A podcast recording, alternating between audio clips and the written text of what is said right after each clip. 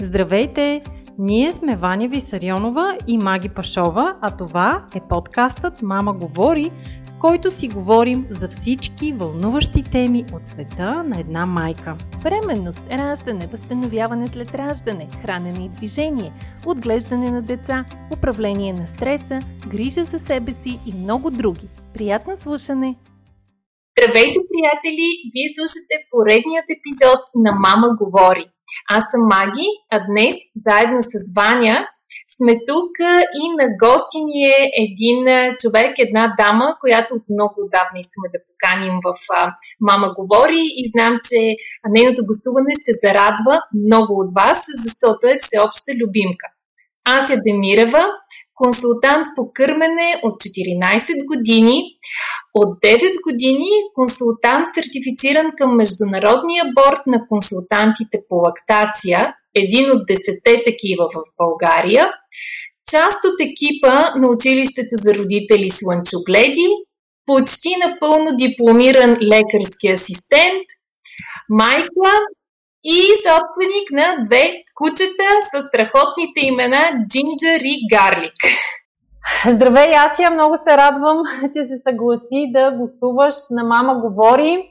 И преди да продължим с въпросите на нашите последователи в връзката с настоящата ситуация, искаме да те попитаме как се отразява стреса на кърменето. А, значи, аз първо да благодаря, че ме поканихте. И много, много, всъщност много се радвам, че ви виждам така на камерите и искам това да се случи на живо. И това трябва да си го обещаем, че ще стане и на живо, някакво такова. Даже може да го организираме в някакво голямо място и да дойдат разни хора и да си говорим. Ние е, много.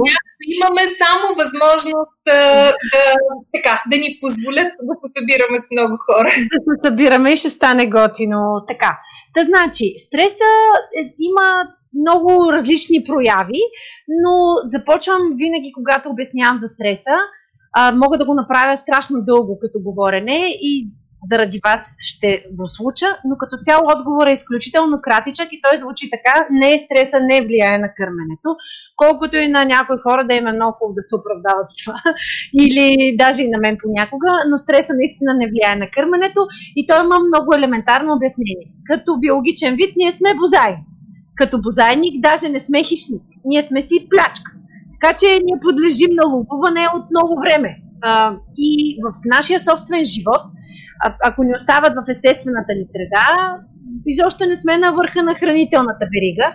И погледнато реално, де-факто, адреналина много, много често съпътства нашия живот и би го съпътствал, ако сме в естествена среда. Да не говорим, че в течение на времето и живота на, на човеците много рядко е имало мирно време. Ние сега на наша територия живеем в що годе приличен мир и да много запазим за винаги за винаги, но и в момента по света се водят немалко войни и, и в Азия, и в Африка, тук Близкия изток, така че нещата изобщо не са розови, Тоест, бебета се раждат, кърмят се и се развиват и живеят, докато съседство падат бомби. И това е нещо, което се случва. Така че един коронавирус не би трябвало да събаря, как да кажа, така емоционалното състояние на майките, но в България в мира, но да речем, че а, наистина разбирам защо жените са притеснени и ще го обясня по много простичък начин как а, стреса не влияе на кърменето. За да може човек да бъде спасен, т.е. базично в нас се задейства хормонална вълна, която отделя адреналин и кортизол. Това са ти двата хормона, които трябва да те спасят, когато дойде съблезъб тигър. И значи, идва съблезъбия тигър, ти си кърмиш бебето. Спираш да кърмиш бебето, тичаш, тичаш, тичаш, стигаш до някъде, спасяваш се от съблезъбия тигър и продължаваш да си кърмиш бебето. Нали? Долу-горе така изглежда. Сега, в твоето тяло обаче то не знае, че съблезъбия тигър в момента се казва коронавирус и реакцията е долу-горе същата. Тоест, излиза там някой а, велик а, мислител и казва, много е страшно, носим чували с хора, едни детските площадки ги правим на морги и е ужасно. И майката започва да се лелее и да се тресе и съответно тя отделя един адреналин. Сега, какво прави този адреналин? Той е шефа на всичките хормони. Им казва, сладури, сега аз започвам да ви командвам. Значи, Адреналина става на а, личния ви а, оперативен щаб. И той ви казва, сега вие всички други ми спирате и аз започвам да спасявам този човек, за да оцелее той. В случая този човек е майка, нали, с едни отпиращи гърди. Да, не, ама за да пускат гърдите мляко, от своя страна слизат пролактин и окситоцин. Също два важни хормона. Тоест, имаме един пролактин, който прави млякото и един окситоцин, който го пуска. И като стане адреналина шефа отгоре и като каже, ехе, аз сега тук командвам, ще трябва да спасим човека и всички други се спотайват и чакат да дойде спасение. Така, какво се случва при майката? Тя усеща напрежение, съответно, ако е току-що родила и е в фазата, в която гърдите се препълват, наистина напълно възможно е в рамките на часове тя просто да види как гърдите ще се спихнат, ще се съберат. Буквално, все едно, все едно няма да се пълнят повече никога. И това е така, защото другите хормони наистина са потиснали своите функции, за да може адреналина да вземе превес. Какво се прави в тази ситуация? То е супер простичко и супер лесничко. И ам, се формулира с една елементарна фраза. Всички проблеми с кърменето се решават с кърмене. Пускаме си бебето, слагаме го на гърда и то започва да се учи. Първо малко на празно, т.е. на празен ход, лекичко, винаги в гърдите има по някакви количества, така че няма проблем. И това бебе започва да работи в позитивен план. Намалява нивата на адреналина, защото вдига нивата на пролактина и окситоцина, които пък от своя страна са такива сладури, че те са естествените опойки на нашето тяло. И де факто ние гусваме бебето, обичаме го, хоп, една окситоцинова вълна, прегръщаме го, трябва да го пазим, тогава ставаме супер протективни, ставаме едни тигрици и спира да ни е страх от абсолютно всичко, гушваме си бебето, света приключва и около нас могат да падат камъни и в един момент гърдите текват и всичко е както трябва. И така работи. Много е точно. Изключително образно. Мисля, че изобщо не остана съмнение. А пък аз като така прясно кърмеща майка с 7-месечно бебе, определено мога да споделя, че а, да, като тръгна да чета новини, и усещам тая тревожност, която се надига в мен, която е съвсем нормална, естествена човешка реакция на случващото се. В момента, в който си гусна бебето обаче и кърмя или просто съм, имам този физически контакт с него и тревожността пада. Ма Ти точно. Как, защо се случва? Аз потвърждавам, че факт е, случва ми се. И то си става едно такова, ам, то е една реактивност обща. Аз си му казвам едно, то си е стандартно другиране с хормони. Тоест, ти пускаш на бебето и то се унася, цялото нещо става едно прекрасно, един мелатонин влияе, такъв един, направо се пръска във въздуха, един такъв хормонец на съня, то става едно спокойно и хубаво и на всички почва да им се спи и, въобще, и да им се яде и въобще всичкия стрес минава. Много е хубаво всъщност. Абе, да, както те слушам, значи докато трае цялото това нещо, най-добре да не отбиваме бебетата, за да може да си се самодругираме и да ни е така спокойно. Да, Ма те СЗО го казаха и Уницев го казаха, те са страхотни, обясниха, излязоха още, може би, в съвсем в началото на пандемията. А, знаем, че няма още действащи протоколи. Към момента се счита, че COVID е като всеки друг вирус и поради тази причина кармата влияе позитивно, т.е. тя по-скоро лекува, отколкото може да навреди, ако жената е болна от а, коронавирус и кърми. А, желателно е да се спазва спазват всички мерки, т.е. тя да мие ръцете си, да има ограничен достъп с бебето да го кърми с маска, ако има при нея симптоматика, но навсякъде излязоха заявления, че към всички консултанти по кърмене даже, че не бива да съветваме в момента жените да отбиват. По-скоро трябва да ги насърчаваме в този момент да кърмят и аз а, тази седмица имах два феноменални случая. А, единия беше точно преди съвсем малко ми се обади жената преди да ми звъннете вие, а другия беше а, точно преди 4 дни една жена от Англия, на две годишни дете, която имала проблем с гръбначния стълб и трябва да пие медикаменти, които са несъвместими с кърмето, но наистина несъвместими. И се чудихме как да й намерим альтернатива. И аз казах, много ли те боли? И тя каза ми, абе, трае се. Викам, бе, човек, народа рече, по-скоро гледай да не се отбива в това време. И тя, жената, мисли, мисли, след един час ми пише, ти знаеш ли, спирам ги всичките тия хапчета. Сега легнах си, говорих с моя невролог, той каза, че добре съм решила, ти както ми каза, правим ден и половина, за да няма, да, нали, защото проследихме по живота на медикаментите, видяхме, че с ден и половина нещата ще влязат в ритъм и почвам да го кърмя пак. А, викам, добре, чудесно. Така че а, жените са склонни.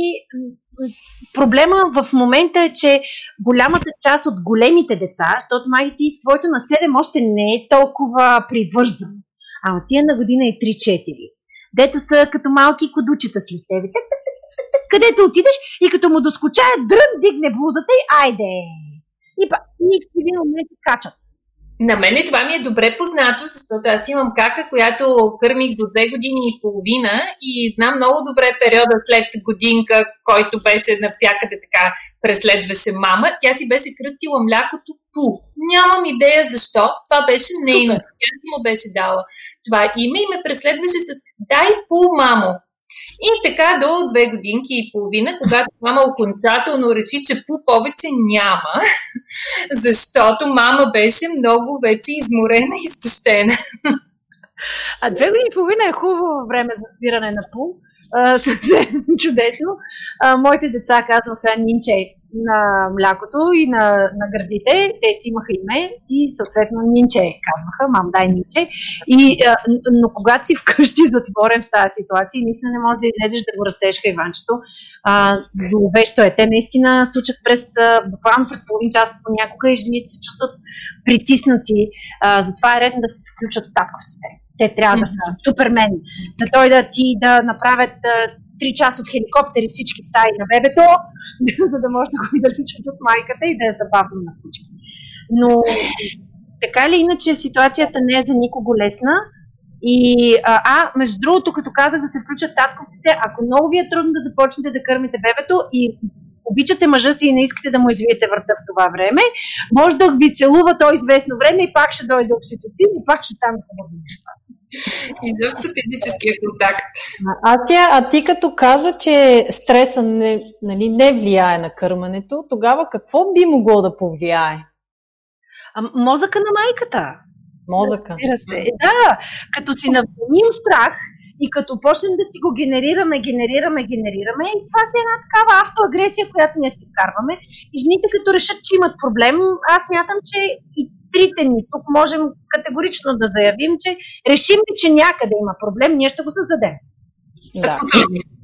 Но всичките имаме това. И когато решим, че този проблем е свързан с кърменето, Бога ми, ще имаме проблем свързан с кърменето, гаранция. И като цяло, аз считам, че огромна част от консултантите ще се съгласят с мен, че ние основно ние работим за благото на бебетата чрез мозъка на майки. Тоест, кропваме хахавата история, където се случва в главата на всяка майка, защото ние си произвеждаме филми. Сваляме до едно ниво на стандартен филм и оттам насетне успяваме да повлияем позитивно на бебето. Обикновено, като им обяснявам неща, сега на нас от друг обяснявах, че викам, добре, помисли си, това е като да, да те заведа в Марокко. Нали? Защото бебето е много плачело, а, започвало да яде спирало и така нататък. Едни стачки такива дребни. И аз казвам, това е като да те заведа в Марокко. За първ път в живота ти. Представи си екзотика, интересно, всичко е супер яко. Ти искаш много да виждаш неща, обаче аз вървя след тебе си на лъжица и да тъпчо. Ама ти искаш да гледаш обаче аз да тъпчо. Нали? Ти на всичките тия неща. В един момент ти нито си наядена, нито си видяла до сега, че си супер ядосан. Е, това правим на бебета. Общо взето. Mm-hmm. Те искат да се забавляват и навираме по една гарда и очи там, нали, прави някакви работи, да ти е нахранено. И от една страна те хем искат да виждат света, хем ние им пречим, хем искат да ядат, ама искат да виждат повече и не се и донахранват и става една такава смотана работа. Така че да, мозъка на майките е това, което създава проблем. Ама един от големите страхове на майките е бебето да не остане ненахранено. Как, как да сме сигурни, че сме го нахранили, за да го няма този страх, да не остане бебето гладно? Честният ми отговор и на майките, когато говоря с тях, е, ама това си е проблем на бебето. В крайна сметка, за стомаха на един човек е отговорен конкретният човек. Примерно, ние имахме една прекрасна преподавателка ам, на времето и тя казваше така, това, че аз съм превърнала своето тяло в кофа за отпадъци, нали, и че съм хоризонтално привлечена, не значи, че а, трябва под някаква форма да натрапвам своите решения на всички останали хора или да им се сърдя на тях за моите собствени решения. Проблема е, че ние нямаме доверие на бебетата си и не, и не ги считаме за достатъчно хора, за да могат да управляват собствените си нужди на глад и ситост. И съответно, отказваме да приемем, че човешко състояние понякога да си тъжен и това не е свързано с глад непременно. Тоест, в ранната възраст, особено майките са склонни всеки плач да приемат като глад, а той понякога изобщо не е глад. И съответно, понеже живеем в общество, където не знам, не знам откъде идва, това е народопсихология. Тук щастливият човек е нахранения човек. Нали? Всичко друго е бошла в работа. Трябва да има една софра, да съседния са плюска. И, и считаме по този начин, че правим добро и на децата си, като ги тъпчем непрекъснато. Като цяло това е менталитет, който трудно се изкоренява и затова най-лесният начин да разбират майките, че бебето е нахранено, е като виждат изходното вещество. Тоест, то няма как да е гладно и да не пишка. И, и, и, смисъл не да не пишка, а да пишка. Няма как да е гладно и да ака като, като в размер на малко слонче. Нали, обикновено, като вземе да, да, да, да пусне по една шепа ако и се чудиш как да го събереш, нормално е, че той е дошло от някъде. То това ако не идва от въздух. А затова пълните гащи са най-добрия пример за това, че бебето яде най-доб... най-добрия източник на информация, че човека се храни. Добре, като да сядеш любимата ми тема за акото. А, има обаче, ами да, все пак, нали, майките, това е едно от най-вълнуващите неща, какво има в памперса. Какъв му е цвета, каква му е формата и колко често се случва. Обаче, едно кърмено бебе нали, може да не ака няколко дни и пак да няма запек. И тук много ми се иска да кажем колко е важно на кърменото бебе да не му пъхаме мушкато в дупето. А, защото то, и не само на кърменото, и въобще на бебето, защото това, че не е акало няколко дни, не значи, че има запек. Така, аз скоро направих даже видео в моя канал Такото и все си мисля, че наистина никога няма да е достатъчно да казваме, че не се пъха мушкато, бръснарски сапун, термометър. Въобще, между другото, не знам, това също е много интересна народопсихология. Бащите на момчетата по-често ги спасяват от пъхането на разни неща в дупето, отколкото на момичетата.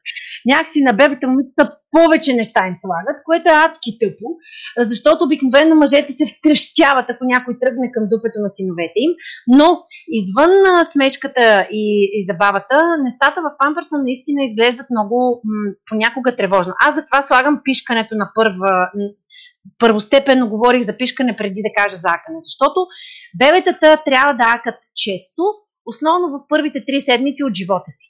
Оттам насетне те започват да разреждат акането, защото метаболизма се забавя. И съответно ние отглеждаме децата си погрешно, ние ги държим хоризонтални, те трябва да са вертикализирани. Въобще имаме бая грешки в цялата тази ситуация, но погледнато реално аз самата съм лежала в болница в раната си детска възраст и винаги, когато майка ми се обади и каже, ма то не ака, аз казвам, добре, ти акала ли си легнала в живота си? Те не, нали, потресени. И само тези деца сме били в болница и ни се е налагало да правим нещо на подлога, знаем, че да акаш легнала е много трудно всъщност. И огромна част от бебетата акат докато сучат, защото това е рефлекторно. Задейства се перисталтична вълна, когато започва бебето да суче и ние също го имаме като големи хора, като хапнем добре и искаме да ходим в туалет. И бебетата са така, като почнат да хапнат и хоп, само че те са по-къси и при тях вагос нерва, който отговаря за тази работа, се действа по-скоростно и дрън, нещата се случват, ха, докато се храни. А, но акането не е, ам, как да ви кажа, личи си, когато детето задържа. Примерно, имаме едно бебе, което някакво 7 дни. Майката е в тотален шок. Но то в този ден решава, че ще се изака. Без мушката в дупето. Изаква се това бебе и количеството е като за, аз му казвам, като за бебе Сан Бернар, като за всичките 7 дни. Което ще рече първо, че кърмата не се освоява така както всички смятат, че тя се освоява едва ли не е някаква манна небесна и се освоява пълноценно и човек няма бъдем какво да изака всъщност има какво да изака, просто е застанало и е стояло дълго в дебелото черво. Освен това, пак казвам, а, пелените на едно добре хранено бебе с карма са мокри и много тежки. Наистина са тежки. Особено а, след вече третата седмица те стават стабилно тежки. Аз честно казвам съм вадила такива бомби, че ако замериш някой, така ще му причиниш неприятност. И съвсем искрено Ако бебето пишка, пишка прозрачно и всичко е наред и е жизнено, не е нужно да е весело. А, тъпото в нас е, че ние очакваме бебето да е нон-стоп похилено, като някакъв дребен полуидиот, дете е. Нали, никой не е само щастлив в този живот. Понякога ни се плаче. Много ни се плаче. И това няма общо с а, трите ковички течен шоколад. Да, а това всъщност според мен е, е проблем на как да кажа, на едни обществени нагласи, на липса на подготовка, когато ставаш майка, особено за първи път. Защото ти, да кажем, до този момент съприкосновението ти с бебето е нещо, което си виждала по телевизията, в рекламите, особено рекламите на бебешки пелени, там едни розови бебета пълзят, едни пухчета се галят по тях, те се усмихват, всички са много щастливи.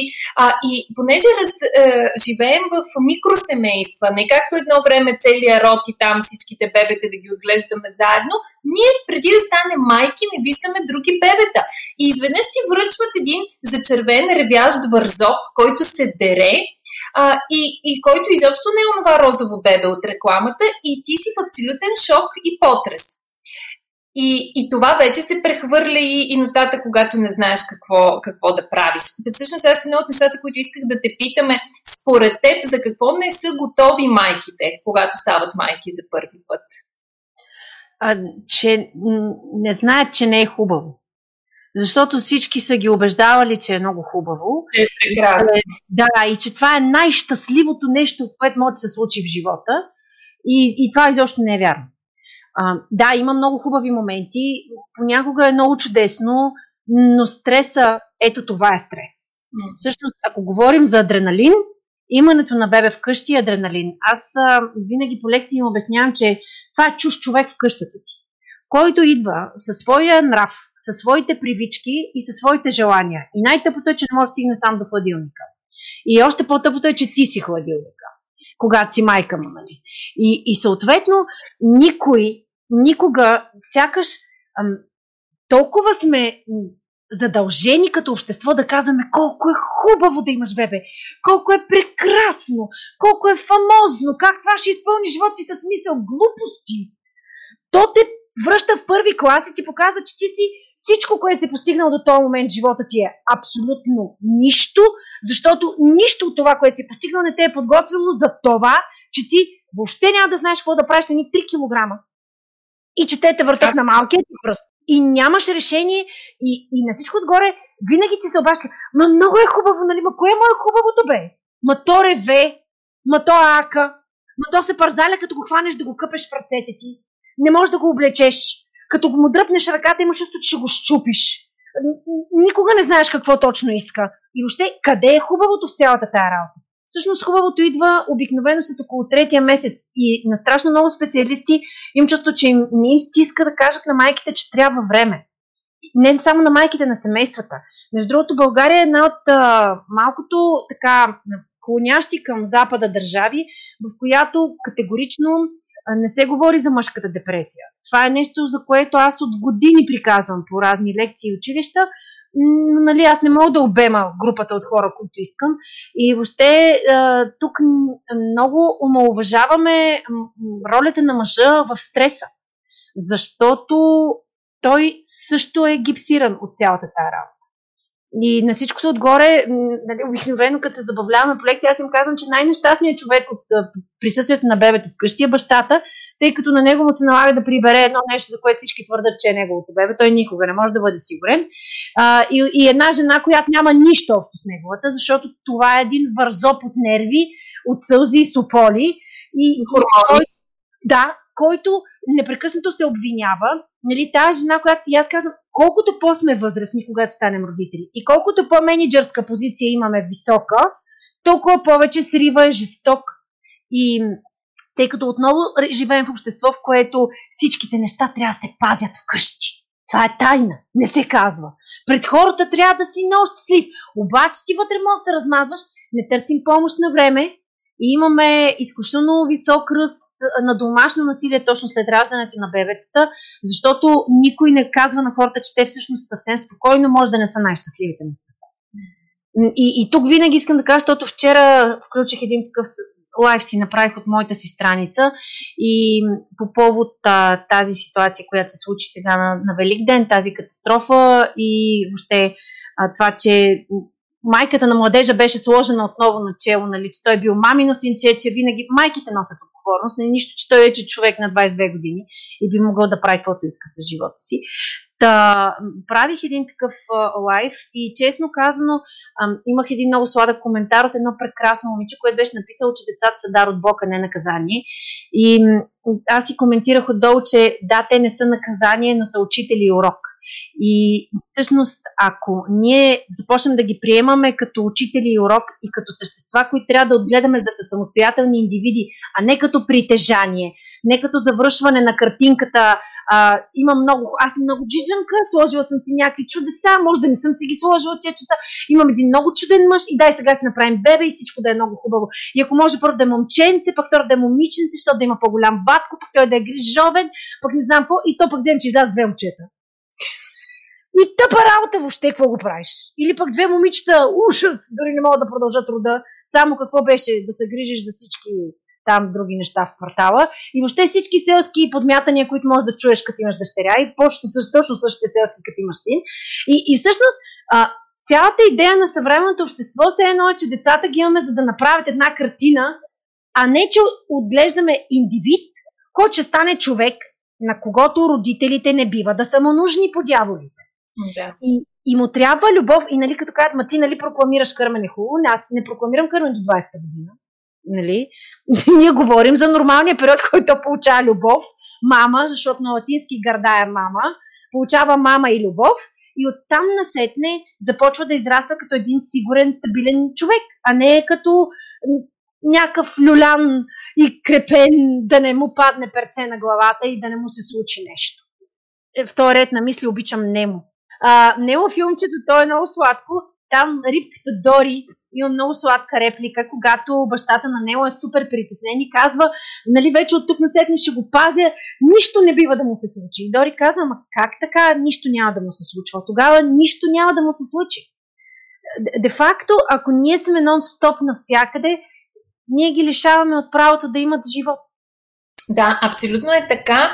А, и е много важно наистина майките да, да сме по-честни. А, е, самите ние а, и за тези, които им предстои пък да бъдат а, майки, да са наясно, че в началото наистина е трудно и че е много важно когато имаме нужда от помощ, да си го кажем. Когато усетим, че, че не се справяме, че а, имаме потребност някой друг да поеме, защото ти е дошло повече. И това е напълно окей, okay, нали? не да се правим на, на майки героини.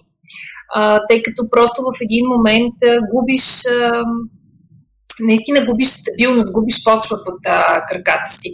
Аз самата го усетих а, тук последните дни, а, защото съм от тези майки, които се опитват нали, да държат всички топки във въздуха, да се грижа и за бебето, и за каката, и, и да работя. А, правя мост към това, което ти каза малко по-рано, че колкото по една майка е работеща или има кариера зад гърба си, толкова по-голямо е падането при нея. Нали? Аз все пак съм на близо 40 години и работя, не съм готова да се откажа от това, което правя, но искам да си гледам децата. И в един момент, опитвайки се да правя всичко, усетих преди два дни как мен се надига една страхотна тревожност, защото а, усещам, че да, аз не мога, просто не мога да се справя сама с а, всичко. И това беше момента, в който казах на половинката, моля те, дай ми два дни, в които ти гледаш основно децата, аз просто поемам въздух, защото иначе усещам, че ще се пръсна. А, и, и да, това е, това е нещо, за което обикновено не говорим, че ние имаме нашите моменти на слабост. И в тези моменти просто трябва някой да ни подаде ръка, за да излезем от там. Иначе може да стане много страшно. И никой не иска да каже какво е страшното. А, защото всъщност а, скоро пак имаше покрай разни случки из пространството, една много голяма дискусия, че на времето хората били нямали депресии, защото имали били работа на село. Да, да, ама сега нямаме работа на село. Физическият ни труд е сведен до минимум. Наистина е така. Имаме машини за всичко. И да, така е. Ам, когато баба ми на времето е правила паникатаки, лекаря, при който дядо ми е завел, мой баба в момента так жива здрава ще на 90 години, е казал на дядо, жена без работа, моето уче. Смисъл, да, така е. Жена без работа. А, какво не е имала като работа? Тя била шивачка, работила е цял живот с ръцете си. Но така или иначе, а, ежедневието ни е такова, че имаме по-малко физически труд. По-малко физически труд на открито, по-малко досек с слънцето, по-малко досек с природата в пълния вид. И е съвсем нормално да сме доста по-лабилни емоционално в това отношение. Но а, огромният проблем е свръх очакванията към самите себе си. Това е най-жестокото нещо. И ам, аз харесвам винаги майките трябва да имат себеподобно. Трябва да си намерят ама от, от същия типаж. Нали? Не е ти да храниш с бутилка съседката с карма, защото почвате да се биете на някакви теми, което е тъпо. Много е смотано, но жените сме смотани. Винаги намираме с какво се конкурираме. Това пак е някаква степен кой е по-по-майка. Всички сме майки. И, и тези, които са осиновили децата си, и те дори опитаме, те са по-майки, ако ще сравняваме така. Но, но погледнато реално, трябва да имаш кръгче, и трябва да имаш едни хора, които разбират колко ти е гадно в този момент. Които не са от този, ам, на времето му викахме форумски типаж, дето нали, две деца гледа, сготвила, направила десерт, нали, първо, второ, трето, мъжи се прибира от работа и секс ще правят. Айде, бе! Не е нация. И нали, това беше. И ние ядем бомбонки разни, и, нали, мармалада го отваряме, не го идем с бурканчета. Погледнато реално, всеки има прак на някакви неща. И социалните мрежи, колкото ни помагат, толкова ни пречат, защото ни създават картинност на нещо, което е недостъпно. Така че, да, идеалните картинки са нещо, което много ни забавлява, но наистина трябва да остане само забавление. Защото в крайна сметка никой от нас не е съвършена нали, и е смешно даже да гоним съвършенството. И всъщност дребните неща и насладата от дребните неща е това, което, което е хубаво. Всъщност това, това прави децата, ги слага на онзи пиедестал, за който всички говорят. И това, че можеш да се зарадваш на, на, на една човешка усмивка, на първото засниване с глас, на първата дума. Просто виждаш един човек, който става човек пред очите ти. И това е вълшебно. И там е, там е, там е разковничето. И също онази на черта на хората да помним само хубавите работи.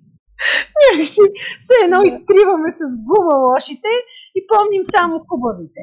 А, а, то е, че хората няма да раждат втори, трети,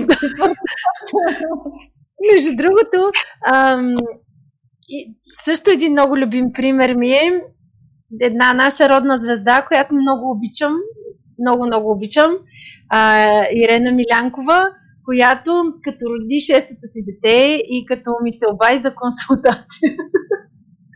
Много се забавлявахме и винаги по лекции казвам така, викам хора, разбирате ли, шесто дете и тя ми се обади и аз казах, Ирена, стига, ти се шегуваш, шесто дете ти е, не може да, да имаш проблем. Тя каза, ма това прави неща, да другите не са правили.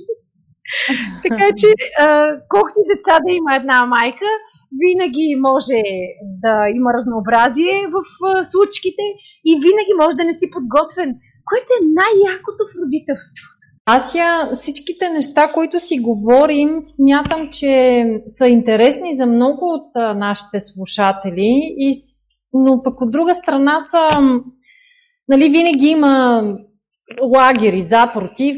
Едните са от едната страна, другите от другата страна. Затова аз ти предлагам сега да минем малко по-практично Дай го. към конкретни въпроси от нашите слушатели. Ако успееш, нали, така малко по... Абе, както се казва, създай не, нали, по-накратко. Ще съм кратко, обещавам. Ако е възможно, разбира се, да им, да им отговорим на техните въпроси. Аз съм сигурна, че ти си отговаряла сто пъти на тези въпроси, къде ли не, но въпреки това, или да, може просто да дадеш, да кажеш, абе по този въпрос съм говорила еди къде си, отиди и търси там. Та, първи въпрос, как да разберем дали това бебе е нахранено, ти каза да гледаме памперса. След това а, ти подметна нещо за кармаческата стачка. Как обаче нали, бебето там раз, иска да разучава света, а пък ние го гониме с лъжица? Окей, как да подходим тогава към кармаческата стачка? Какъв е твоя съвет? базисните неща са, могат да бъдат прочетени навсякъде и то е основно хранене в полусън или на събуждане, може да се ползва тъмно помещение. Най-важното е да не се предлага альтернатива. Тоест, ако пишкането е в прилични количества, няма нужда да се изцежда майката и да предлага неща в шише. Защото в такъв случай бебето вижда, че може да се храни докато гледа, когато има шише. И това е момента тънкия момент с ма то предпочита бутилката. Не, то не предпочита бутилката, защото ма е по-лесно, защото отговаря на любопитството. Е, има ли едни, едни въпроси, които са много често се задават от, от майките, докато кърмят какво могат и какво не могат да ядат. И, и тук е много страшно, защото има майки, които спират да ядат всичко, без ориз и примерно Защото аз не знам какво живеят. И истински им се чувствам. Може ли да ни кажем, че не трябва да спират да ядат всичко? А, така, ето затова имам един клип, в който много мило обяснявам, че не бива да ядат отровни гъби и това е. В смисъл, всичко останало може. Може по малко бира, може по малко вино, може една малка мастика. Винаги, когато съм на домашно посещение, казвам, ако, ако някой те пита, що пиеш мастика, кажеш, консултантката ми каза, бебето има колики и като удара една анасонолия така, и през кармата всичко е наред. И след като нали, по общата теория предливото от боба стига до циците, значи и мастиката ще стигне, така че ядеш боб и мезиш една мастичка и всичко приключва. Та, извън шегата, може малка мастика, разбира се, може с диня, ако искате идва сезон, трябва човек да се погрижи и без това ще сме дебели това лято. Нека поне всичко да е както трябва. А, всичко могат да дадат наистина. Добре, в тази връзка да те питам, ам, кои храни а, подпомагат а, лактацията? Има ли такива въобще или просто трябва да пиеме повече вода само? Да, водата и водосъдържащите храни. Тоест тиква диня, тиква диня и супа. И краставица. Ясно.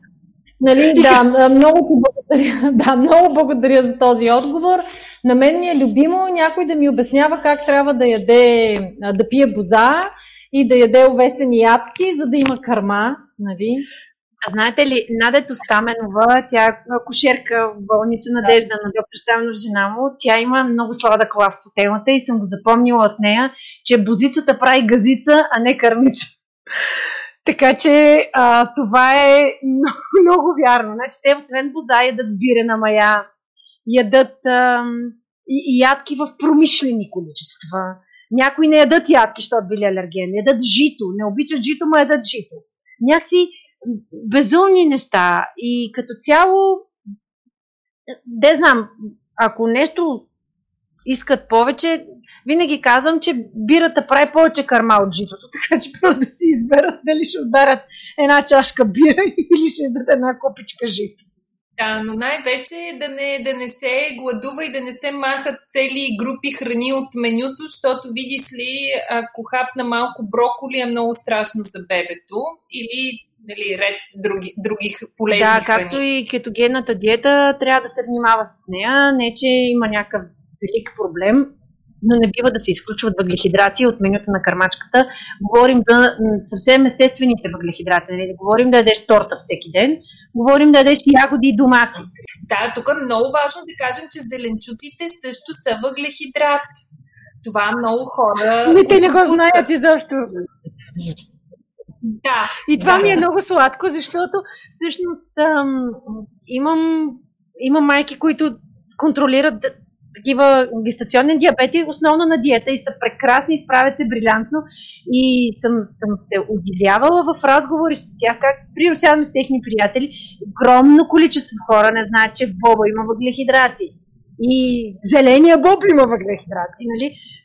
всички храни включват всички групи храни. Просто преобладават едни, други са намалени, но в крайна сметка организма има нужда от всичко. А, аз за кетогенната диета съм на особено мнение и съвсем не смятам, че тя е така подходяща за широката общественост. Камо ли за неспортуваща широка общественост, защото откачам, когато почнат да ми обяснят как да ядеш мазнини чудесно и аз казвам да, а движиш ли се достатъчно, защото пещерните ти хора са се движили, такива разстояния са минавали, така са лугували, каквото ние днеска не можем да достигнем.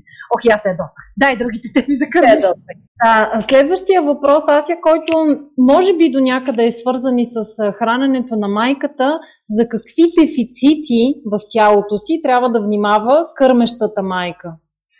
Принципно, базисното, особено тези, които имат близнаци, калция е нещо, което хвърчи количествено много. Желязо, калци, витамините от две групата, всички като B12 наблягаме напоследък доста и витамин D. Като цяло жените считат, че трябва да ядат, за да има за бебето. И това е много погрешно схващане. Обикновено трябва да ядеш, за да има за теб. За бебето ще отиде така или иначе. А, трябва да се храниш до толкова пълноценно, че да остане за тебе самия. Затова а, егоизма на майката е нещо, което е ключово при съставянето на, на правилно хранене. Винаги обаче, като минат а, 3-4 месеца, особено жени с хиперлактация, винаги ги съветвам да си пуснат желязо, хубаво, не само хемоглобин да видим, да си пуснат диференциално броение, да видим как се случват нещата, да видим калци и да видим а, B12 а, и витамин D защото оказва се нещо, което много хора не знаят. Ние сме много слънчева страна, но имаме зверски недостици на витамин D. А витамин D, ам, нали, той сам по себе си не може да направи чудеса. Но когато има правилна когато е в правилно съотношение с фосфора и с калция, тогава имаме правилно освояване, отиване към кости, към зъби и въобще разпределят се нещата. Тоест, човек трябва мъничко, съвсем мъничко, мъничко да чете относно начина по който функционира тялото, за да знае, че тъпчейки се с, с някакви неща само, които са нутри, микронутриенти, не прави чудеса. А, трябва да ги съчетава по добър начин, за да може да се случват правилно работите. Добре, кога каза, че е желателно да се направи изследването, че това ми обягна към третия, шестия месец или? Четвъртия на май. Към трети. Трети, четвърти да. месец или ако усети да. някакви симптоми, примерно да е изморена О, да. или ако да има рано някакви мора, симптоми. Ако, да ако почнат много да се рушат зъби. Така ли, че косите им започват да капат около третия месец, това е нормално, но ако има алопеция, т.е. плешивини, се появяват при някои жени доста сериозни, да. това трябва да се консултира с дерматолог и задължително да се пусне пълна кръвна картина и да се види как се движат нещата. Още майчините дефицити се установяват лесно, за съжаление. Добре, един също много любим а, мой въпрос. А, може би преди ти да отговориш и да си кажеш твоето мнение, да а, така да настроя майките и да ги подготвя, че ако наистина искат да се справят с този проблем, отнема време и може би дори месец, повече или по-малко, ти ще кажеш, но отнема време за да се справят с това, а именно как да отучим бебето да заспива на гърда. Много любим въпрос. Мен също ме тормозеше, когато аз го кърмех моя огнянчо. Но след като разбрах, че нали, ми то трябва там разни ритуали, чудеси, яла баба, викам, абе я да си спи на гърда и не ме занимайте, нали, са, където къде е, за това си игра на решителки. Има ли тайна или просто трябва човек да се въоръжи с търпение? А, тайна има според характера на бебето. Има бебета, които позволяват таткото да ги приспи, а, не се будят така, но това е абсолютно характера на бебето. Иначе, няма тайна и, тя, и, и, и правилното решение е точно това, което ти си взела. Погледнато реално, ам, за да убедя майките, казвам следното, като си говоря с тях по телефон. Значи, mm-hmm. всички бебета не спят нощем. Всички бебета се будят нощем. Дори и най-спящите. Когато кърмиш обаче, буташ една цица и всичко приключва. Ако нямаш това като оръжие, какво правиш? Ставаш, носиш вода, носиш бебето, пак носиш вода, даваш го на баща му, събуждаш цялата къща. Кому е нужно по дяволите? Кому е нужна цялата тази галимация, като просто го взимаш, буташ нацица и всичко приключва. Ма да не се научавал да спи на гърда, напротив, нека да се научи, така имаш приспивателно. Просто го слагаш на гърда и той изчезва. Край, деактивира се бебето. Това е най-лесният начин за деактивация на бебето. Това е като дистанционно, просто, за съжаление, закачено само за майката. Хоп! И приключва. И, и защо трябва да, да се стараем да е по друг начин? Ма защото баба му не може да го преспи. Ми ако положи усилие, ще го преспи. И като не спи при баба си една година, какво ще стане? Баба му ще бъде лишена от величи, великото присъствие на внучето. Айде, моля ви се. Че, сега така или иначе няма възможност бебете да се прибавите, така че... Абе, ходят, бе! Ходят! Маскирани са, целите са маскирани и ходят. Ма нека, трябва Добре, аз е друго притеснение, което имат майките, когато започнат да захранват, че ще им спре кърмата, защото видиш ли бебето вече не случи толкова много. А, което мисля, че и ти ще потвърдиш, че далеч не е така, защото то в началото бебето яде само за да опита и това продължава няколко месеца. А, така че кърмата няма да спре толкова рязко, като започнем да захранваме, но нека все пак ти да го обясниш няма да спре изобщо и всъщност може като постепенно се въвеждат различни хранения, не всички бебета са склонни да изместват хранене и като постепенно се въвеждат, може да ви остане едно кърмене на ден и това да продължи в рамките на 4 години още. по едно кърмене на ден. В шеговития тон винаги казвам и давайте и на таткото да случи, той ще поддържа лактация. Ни погледнато реално. Но всъщност, извън, извън голямата шега, малко са бебетата, които отказват гърда преди, след и по време на хранене с твърда храна. Обикновено те са си пристрастени и си цокат на общо основание и въобще не им пречи да си изядат буркана. Ако нали, им се дава буркан, аз не съм фен да се дава буркан, но да кажем, че е да. А, и после да си доядат на гърда или първо да започнат нали, стартера да има гърдата и след това да минат на някакво основно, каквото майката е приготвила и десерта също да е карма, не пречи. Ами аз предлагам, Маги, още един въпрос и след това да минем към нашата рубрика, с която ще изненадаме Асия. Да, съгласна съм. Айде, давай ти като майка кармачка в момента, ти си избери въпрос. Ами ви сега аз въпроса, който избрах, хич не е релевантен за мен, но пък мисля, че за много други дами би бил, така че ще го задам. Какво правим с кърменето, ако забременеем отново? И казвам, че не е релевантен за мен, защото аз се разписах два пъти и мисля, че приключих с забременяванията. Значи, Маги, ще ти кажа, старите хора са казали голям залък, и голяма дума не казали. Защото от началото на тази година мога да ви кажа, че имам до този момент сигурно над 10 майки, които ми се обаждат точно с такава ситуация. Вау! Почва. Никога не е било както тази година. Никога. Просто някакъв бум на новобременни. А, дори имаше едно момиче с четвърто бебе, едно момиче с трето бебе, просто докато другите деца са бебета и та. Сега, ам, приличният отговор, който трябва да дам е следния. Ако не говорим за високо рискова бременност, много чувствителна матка, пред, предходната бременност е прекарана с серклаш на легло и въобще е сериозни неща, като цяло при нормално протичаща бременност няма абсолютно никакъв проблем кърменето да продължи докато се роди новото бебе и да продължи в последствие в тандем.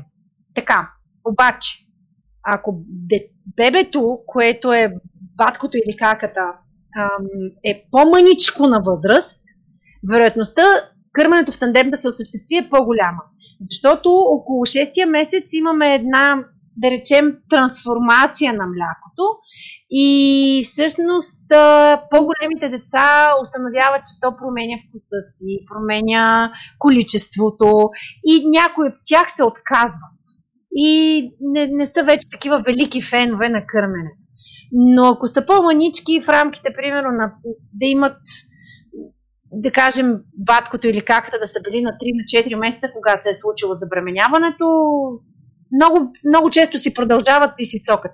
Друго нещо е важно в, на, на този въпрос да кажем, че кърменето в ситуацията, в която го случваме в наши дни, не е превенция на бременност. Защото много така широко се а, прокламира, че докато кърмиш, видиш и не можеш да забременееш. Не е вярно. Можеш. Не е нужно даже да имаш цикъл. Така че толкова тихомълком стават нещата, че в един момент може да се окаже, че си много бременна и даже хабер си си нямала за цялата тая работа. Супер, така отговаряш на още един въпрос от наша слушателка за цикъла и, и кърменето. Да, може да нямаш цикъл и да забременеш и може в, в възстановяването на цикъла да отнеме доста време. Може повече от година при някои жени. Да, аз съм пример. С първото ми дете се възстанови а, на година и 4 месеца или 5 месеца. А, сега 7 месец все още не е възстановен. Ти завиждам.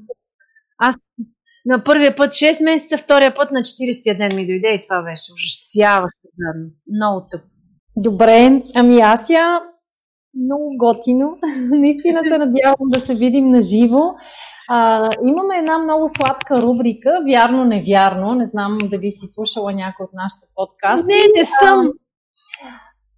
Благодаря ти, че си призна. а, въобще не лъжа. Смятам, че ще са ти интересни. А, значи, казваме ти твърдение и ти трябва да отговориш с а, вярно или невярно. Добре. Това е, не е сложно. Ако можеш с една дума, ако имаш нужда от повече думи, свободна си да кажеш и повече. Така, готова ли си? Да. Всяка майка може да кърми. Вярно. Кърмените бебета са по-малко предразположени към алергии. Вярно. Кърменото бебе може да не ака до 5 дни и това да не е запек. Невярно, може и до 10. Може и до 10. Еха, сериозно? Да. Добре, добре. Вкусът на кармата се променя в зависимост от това какво яде майката. Колебливо. Колебливо. Да.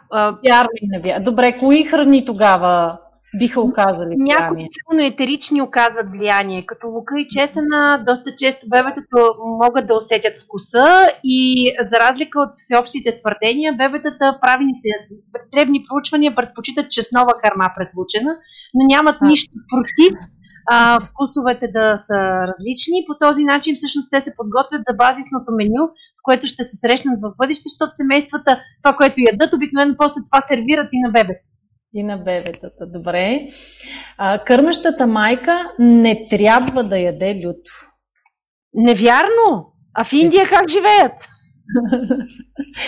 Добре. А, адаптираните млека са пълноценен заместител на кърмата. Колебливо. Когато имаме проблем, адаптираното мляко спасява човешки живот и е в пъти повече за предпочитане от а, даването на прясно козе мляко, което много нашумява, и от даването на айрян, т.е. кисело краве мляко.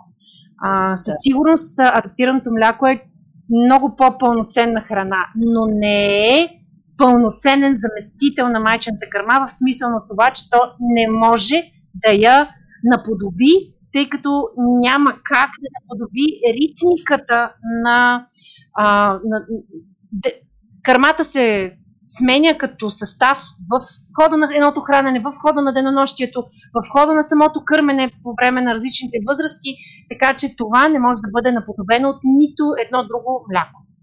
Ясно. Добре. Кърменето след годинка пречи на бебето да се храни с твърди храни. Не, не му пречи да се храни с твърди храни. Кърменето на, на бебето след годинка му дава изключително много неща и със сигурност а, никой не гарантира, че ако кърменето спре, бебето ще предпочита повече другата храна. Добре, друг любим въпрос. Нощното кърмене е вредно за млечните зъби на бебето. Не, не е вярно. Ноч, нощното кърмене не е вредно.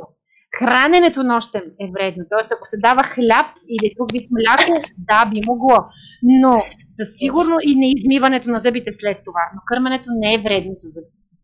Да, добре. И последен въпрос. Кърмените деца са по-здрави от некърмените. А, не обичам това твърдение. Или? Да, не го обичам. Знаете ли защо? Защото имунната система на всяко едно бебе ще се активира собствената долу-горе след като то навърши около 18 месеца. Независимо дали е било кърмено или не, то ще боледува. А, за да станем здрави индивиди в бъдеще, като деца сме доста по-устойчиви и много по-бързо преминаваме през различните вирусни заболявания и трупаме много приятна памет, такава имунологична памет. Така че боледуването при децата не бива да се възприема като нещо ужасяващо и гадно и отвратително. Кърменето, единствената, нали, това, което като майка мога да посоча като бенефит, е, че ако кърмиш по-голямо дете, много по-лесно преминаваш през състоянието на боледуване. Ако кърмиш дете с а, ентеровирус, такъв, който е стомашно чревен, много по-лесно не стигаш до болница, отколкото ако детето не е кърмено. Но това не е универсално правило и в никакъв случай не считам, че а, тези неща с по-високото IQ и с великото здраве са, трябва да се размахват като флагове на това жените а, да кърмят или да не кърмят. И, и често казано като майка, считам, че това е една от най-сериозните предпоставки за създаване на лагери, защото видиш и тези деца хранени с стартирано мляко са по-малко майки, защото не са предпазили бебето. Едно обаче мога да кажа, че когато бебето е кърмено, а, колкото повече, толкова по чисто като култура на отношение към храненето е създадена. Защото, съгласете се, тези, които кърмят от гърда, никога не може да виждате колко изяжда бебето. Съответно, от много малко то е собствен регулатор на количеството, което му е нужно. Понеже имам две собствени деца, кърмени до над две години всяко, нали, собствения пример въобще не е красноречив, но мога да ги ползвам като дребна базичка. Мога да кажа така. Дъщеря ми, която съм се опитвала да тъпча, като въпреки, че беше кърмена и така, тя ми е първо дете и съответно съм гледала да я храня по всичките заръки и препоръки. Тя беше злояда според всеобщите схващания. Въобще не е била злояда, но както и да е. в момента има доста по-компулсивен начин на хранене, т.е. много по-компенсаторно възприема храненето. Сина ми, който е хранен категорично на поискване, захранване с захранване водено от бебето, ява е колкото иска и така, Бога ми хора, сяда на масата и казва, аз съм до тук. Яде най-вкусното нещо на света, което най-много обича. Приключва. Като не му се яде, спира. Той има абсолютно знание как се движи стомаха му. Дава му любим десерт след това. Той казва, няма място за това, ще го оставя за по-късно. И яде, когато е гладен. Нещо, което ми събира очите. Искам и аз да мога така. И това прави кърменето на поискване. Дава възможност от малък човек да вярва на собственото си тяло, което в бъдеще е много по-голяма гаранция за здраве, защото ние сме това, което ядем, колкото и да не искаме да си го признаем. Но, но кърмене на поискване, както ти вече спомена, не е кърмене на всяко проплакване на бебето. О, не, в никакъв случай. Да. Супер. Чудесен завършек. Много ти благодарим. Много ти благодарим, да. А, кажи, моля те на нашите слушатели, а, кои са твоите канали, къде да те следят? Ами, могат да гледат страницата Слънчогледи училището за родители във Фейсбук, както и моята Асия Демирова консултант по кърмене. Имам YouTube канал, който се казва Асия и Слънчогледите и могат да ми звънят на телефона, който го има навсякъде няма да го казвам тук. Изобщо Асия и Слънчогледи, достатъчно да напишете в Google и ще ви излезат каналите на Асия. Ти правиш консултации, по принцип преди карантината правиш домашни посещения, сега правиш консултации по Viber, нали така? Точно така. И ако Зора е много голям, защото съм имала две незасукващи бебета, се обличам във всички подходящи неща, слагам полускафандър и отивам при хората, стоя страшно кратко, но монтирам бебето и гледам да има разстояние от над седмица, за да се случи това отново. Случва ми се само два пъти, откакто започна карантина. Добре, супер. Много ти благодаря. Аз и още един път. И аз ви благодаря. Надявам се, наистина съм била супер мърморлива. Страхотно беше. Обещали сме си среща и на живо, така че Дано скоро всичко да приключи, да успеем да се видим и да се прегърнем на живо. Да. Благодаря и на нашите слушатели, че ни слушаха. Не, забравяй, не забравяйте да харесате този подкаст, да го коментирате, да го споделите с ваши приятели и ни очаквайте отново следващата сряда. Информацията, която предоставяме в подкаста Мама говори, е с информационен характер и не бива да служи и да се приема като медицинска диагноза, нито да заменя индивидуалната медицинска оценка и наблюдение. Преди да решите да се доверите на нас или други източници, свързани с диастазата, моля, консултирайте се с вашия лекар и или хирург. За повече информация посетете нашата веб страница nenadiastazата.com.